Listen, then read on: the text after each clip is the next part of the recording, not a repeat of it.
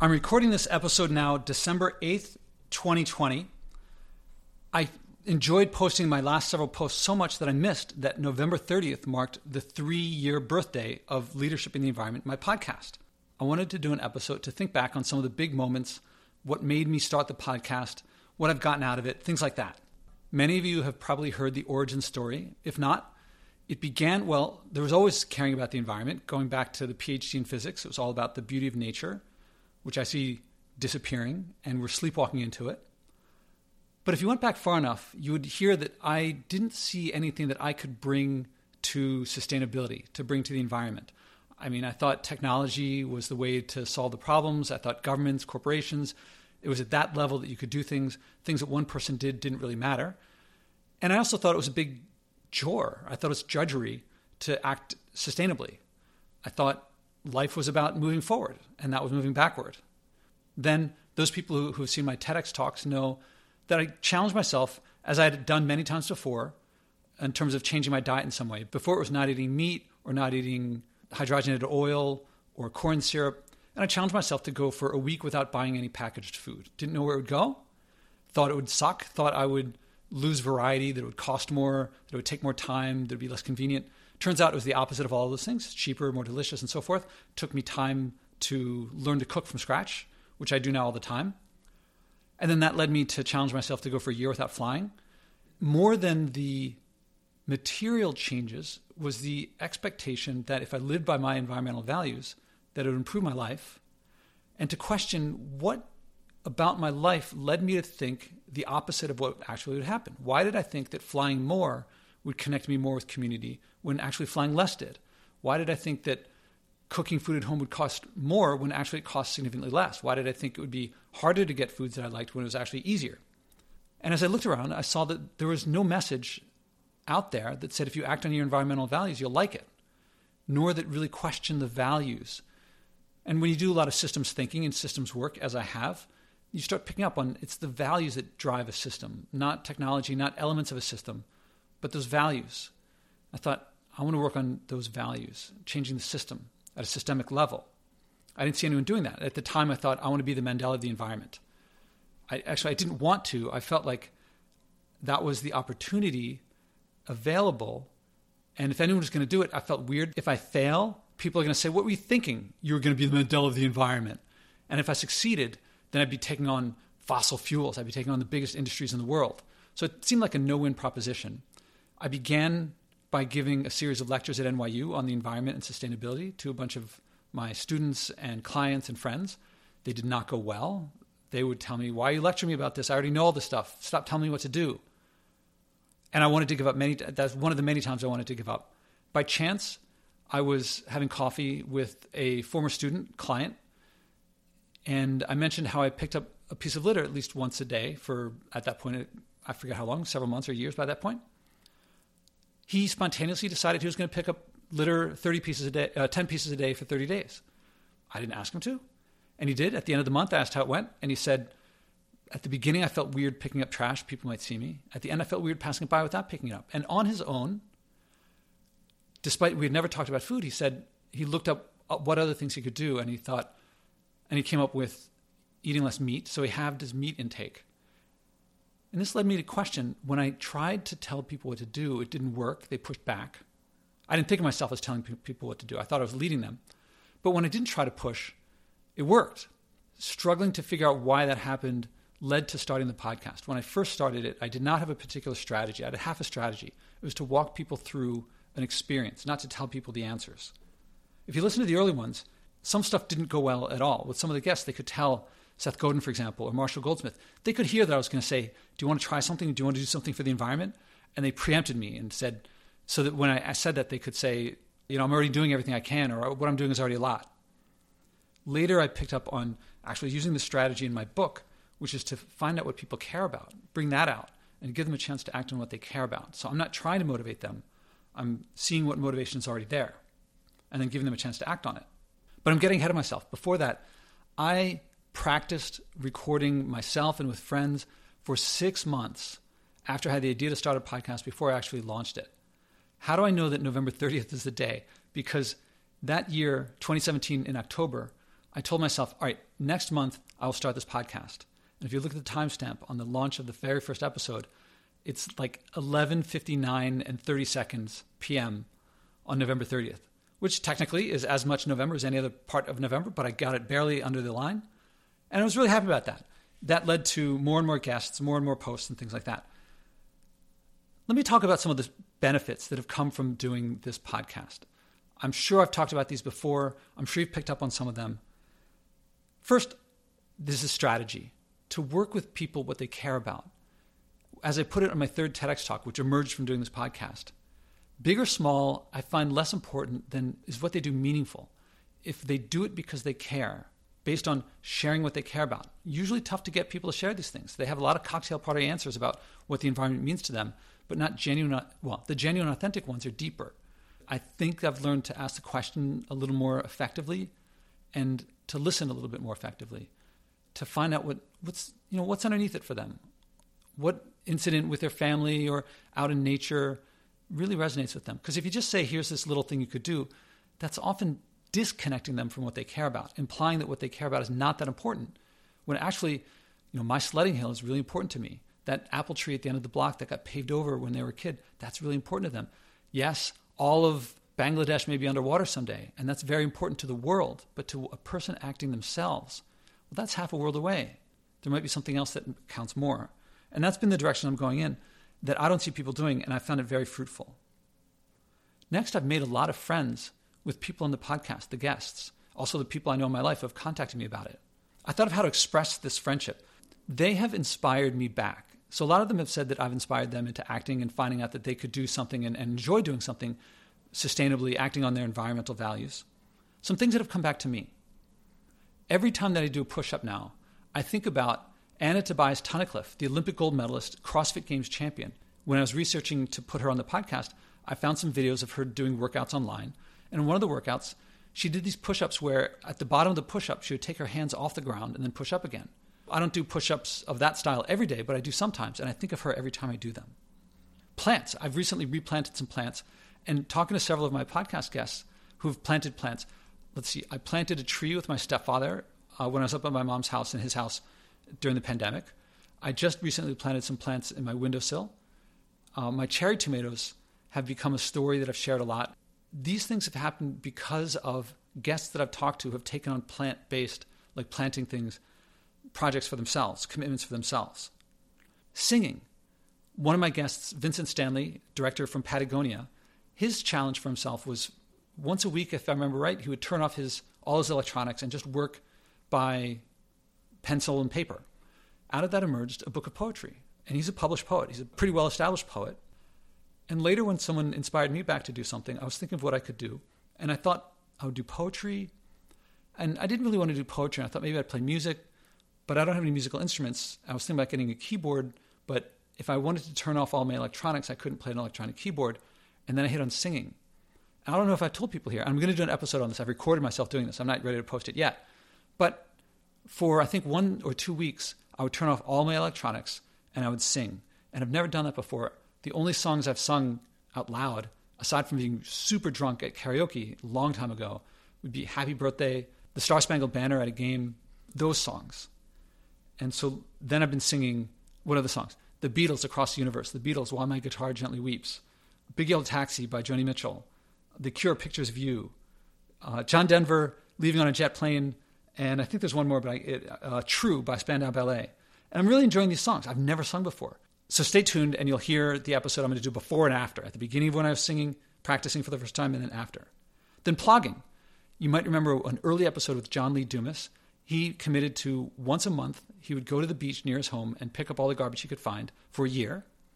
And talking about that led me to try something I hadn't I thought about but hadn't done, which was to go plogging. Plogging means picking up garbage while you run. It was another example of just deciding to do something instead of planning it out because I'd plan and plan figuring out you know, how to get down a New York City street jogging if you pick up every piece of garbage. You can't. Or well, you pick up you set up rules. So I set up these rules. Cigarette butts and smaller, they're too small. I'm not going to do that. Things that are wet or in a puddle, I'm not going to pick up that. If it's too far out of my path, it has to be in my path, I'll pick it up. Uh, things that are absorbent, I don't pick up. So that set things up, and I could run, and that Plogging led me to be on TV twice, once on Fox, once on the show The Doctor and Diva. And I think about John Lee Dumas every time I do that. Buying clothes. Lorna Davis for the podcast, she committed to not buying any clothes for a year. In fact, a few weeks into that was not only not buying new clothes, but was getting rid of old clothes. So I've been getting rid of clothes more and more. I've not gone a year without buying clothes, but I think about her every time. And there've definitely been times when I've been about to buy clothes and I thought, you know, I don't really need this. I don't buy it. The next day, I can't possibly remember what I was not buying. It, you think, oh, I'm going to miss it, but you don't, or at least I didn't. A while ago, I think I recorded about how I unplugged my fridge. I committed to that for that 100 mile bike ride day that I wrote about on my blog. I think I think I might have spoken about it here. And I only made it 36 hours out of I think I was going to unplug it for 3 days. This was following last year I unplugged it for 3 months leading into the pandemic and then I kept it unplugged for 3 months when I was away. So 6 months last year my fridge was unplugged. Now I unplugged it. It's been I think about a month that it's been unplugged. And that's because I'm training these other podcast hosts. And in the process of training them, they get me to commit. And so that's the current one. Actually, I have to mention, I just tasted the chutney that I made out of the oranges and jalapenos that were in the freezer that I had to take out and figure out what to do with because they were going to go bad. This chutney is delicious. It's fermenting. If you listen to some of my recent episodes, actually a couple that I've recorded that haven't gone up yet, my work with the Deming people, people who follow in the footsteps of Edwards Deming, in particular the Deming Institute. So Kevin Cahill, Kelly Allan, a couple more coming up. You can almost hear, I think you can hear the collaboration that's forming in that community and me to bring Deming's work to sustainability. There's more to come there. Also, with my work with the Spartan community, with Joe DeSena, being invited to there, meeting the people up there, and talking to them about starting garbage pickups as a Spartan activity. We'll see where that goes. It's, it's in the works. There's meditation. Julian Guderli, this was about six months ago. I've meditated since 2007 was the first time I did it formally, you know, trying. But I wasn't doing it regularly. And then something about my conversation with him led me to start doing that. And then maybe you saw my post about how now I can get into a full lotus position, which was a kind of challenge. You know, that's not meditation, but it's a little side effect, a little measure of what happened. Also, if you listen to some recent episodes, and one to come up soon, conversations with evangelicals, that normally I would not have expected one, that they'd be interested in speaking on a podcast on sustainability and the environment, or two, that I would be interested in talking to them about something that normally is not a big concern in my life and is actually becoming a major interest of mine. I see a community that would love and will love to act on sustainability, but they just don't want to be bludgeoned by people saying, oh, you're bad and you're wrong and you don't like science, and you don't get it, or things like that. So that's a big area of growth, along with the military. Service and duty and honor have really taken on a new meaning, in large part for conversations that came from this podcast. These are just a few examples. I could go on. I, basically, every single guest has inspired me in some way. And so, and by the way, all these things add up to very low to no extra costs, often saving money, saving time, it's not taking from anything, it's purely adding to my life. At the very top level, one of the big shifts that has come to me, especially now that I'm training others to start their versions of this podcast, is when they ask me back to do new commitments.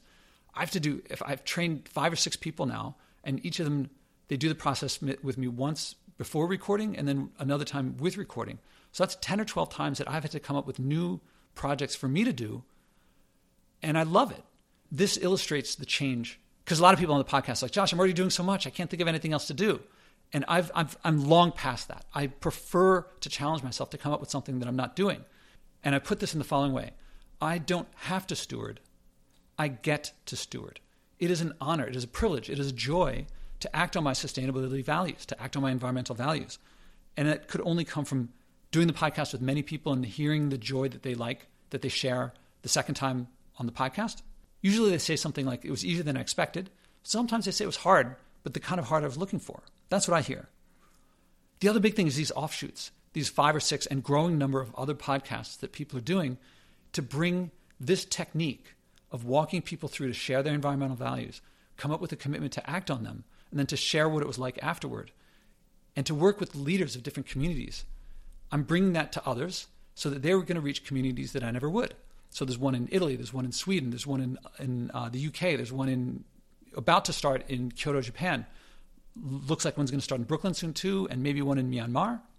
Super exciting for me to see communities that I would never reach myself otherwise. Am I going to reach 7.8 billion people? I don't think so. Can I lead others to lead their communities? Yeah.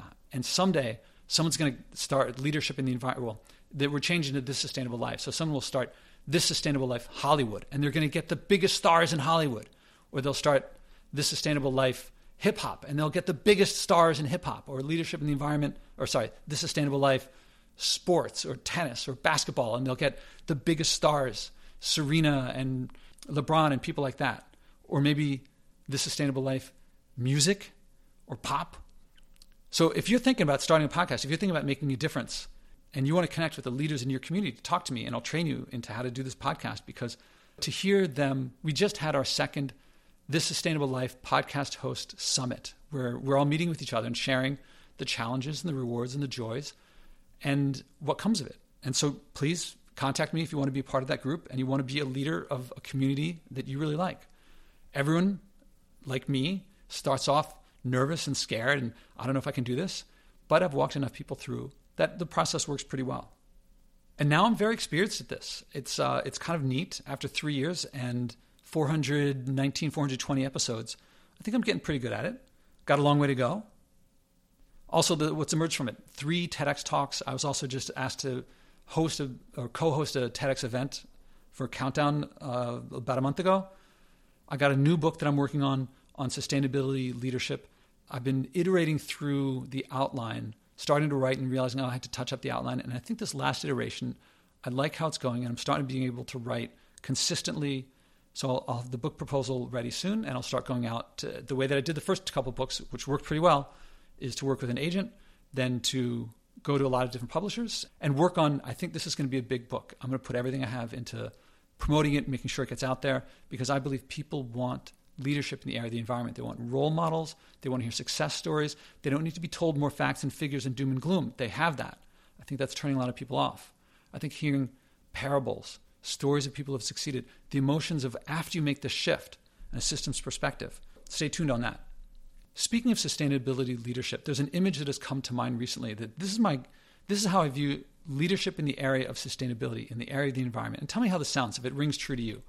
Imagine you walk into an Alcoholics Anonymous meeting, and I've never done AA, I don't know much about it, so that's incidental to this, but so I hope I'm not getting it too far off. But imagine you walk in, and in the front, there's someone who said, I've researched all about what alcohol does to the liver. I'm an expert in this. Here's what all of you should do, and proceeds to continue to lecture them on the science of alcohol in the liver and telling them what to do. While they're doing this, they have in their hand a bottle of gin and they're periodically taking a swig of gin and telling people, what I do doesn't matter. One, one person's actions don't matter. You should still do this. In fact, government should do this stuff. But don't pay attention to me. What I do doesn't matter. It's not important. And they keep just drinking and drinking and lecturing and lecturing. And they think the others are going to say, oh, well, the, because this person's an expert, it doesn't really matter what they're doing. I'll follow them. But they don't. Or actually, they do follow them, but not in the way that they expect. They follow them in the sense that they also read and become an expert on the science. They also tell people what to do, and they also keep drinking. And that seems to me what passes for sustainability leadership today. I say this not to bring anyone down or to criticize. I'm sure it sounded that way. That was not my intent. My intent was to get to this that what nobody tells you and what has come to me through this podcast and through all the challenges and the inspiration back to me from my guests, just through conversations, just by talking about sustainability, it leads me to act. And what I've discovered, it, you can hear it, it started with the no packaging and the not flying, which are not, I say those as negatives, but they're really positives. It's what I've replaced them with the fresh fruits and vegetables, being a part of my community, connecting with my local politicians and local community that comes from staying here. And not just local politicians, but national politicians and famous people and influential people from all around the world who contact me and say, I'd like to be on your podcast. I'd like to get this message out. So it's not just local, it's also global. This comes from acting personally. The riding my bike 100 miles for the first time since the 80s. Here's what people don't share because people haven't experienced it is that it's a joy. It brings connection and community. If I didn't do it, I wouldn't know this. I wouldn't believe it if someone told me, but I've done it and so I know it. And that's one of the main things I want to share is that as much as you think that I don't know, not flying, not having disposable coffee cups, not buying whatever you want whenever you want and you know not getting disposable clothes and things like that it might feel if you're in a system that values that you might feel like you're giving something up and i'm here to tell you my personal experience has been that switching over to a new system where you don't value all that spending and growth and instead you get community and connection. No one talks about that, and that's been my experience. Even when it's picking up garbage, other people's garbage, and talking to the drug dealers in Washington Square Park about the garbage that people are leaving there. It reminds me of uh, this journal article I wrote on leadership a little while ago. I talked about how it was on the pandemic and this could be our finest hour. And a friend of mine wrote back and said, Josh, people are dying. It's not our finest hour. And it made me think about this phrase, our finest hour. Our finest hour does not apply when you wake up in the morning, it's a bright, beautiful day, and you go look at the sunrise and the birds are chirping and you feel great. No one describes that as our finest hour. I learned about it from the movie Apollo 13, where these astronauts, there was an explosion off in space, and NASA wasn't sure if they could get them back on Earth safely. One of the characters says, This might be NASA, the greatest disaster in NASA's history. And a guy overhears that and turns around and says, With all due respect, sir, I believe this will be our finest hour. Finest hour comes when it's dark, just before the dawn. Our finest hour describes when you pull victory from the jaws of defeat. I believe that's what I'm doing here, is helping turn the ship around through values, through experience and behavior. People feel dejected, people feel hopeless. Any person with the phrase who utters the phrase, what I do doesn't matter. This is a seriously deep and profound statement. What I do doesn't matter. People say that all the time. What one person does doesn't matter. This is tragic to hear people saying that. This is what I'm working on. What you do does matter. I'm not just saying that. It really does matter. It makes a difference. I'm certainly finding that out. Speaking of movies with the number 13 in the title, there's also this movie 13 Days about the Cuban Missile Crisis. There's a scene inside the White House. So you see John Kennedy, Bobby Kennedy. The two Kennedy brothers are talking in, I think, the Oval Office, just the two of them. And I think it was John Kennedy says to Bobby Kennedy, he was thinking about who's going to take care of this stuff. And then he realized it's just us. It's just us. There's no superheroes to do this. It's just us. You, me, this community. To some extent, it's just us. We're going to turn this around. That's all we need. They actually did save the world. And we actually can save the world. And the crazy thing, it comes from eating fresh fruits and vegetables, spending more time with our family, getting more control over our careers. It's just us. And when you get down to it, it's about joy, community, connection, service, duty, glory, honor. I love it. Here's to another three years. Here's to another 30 years.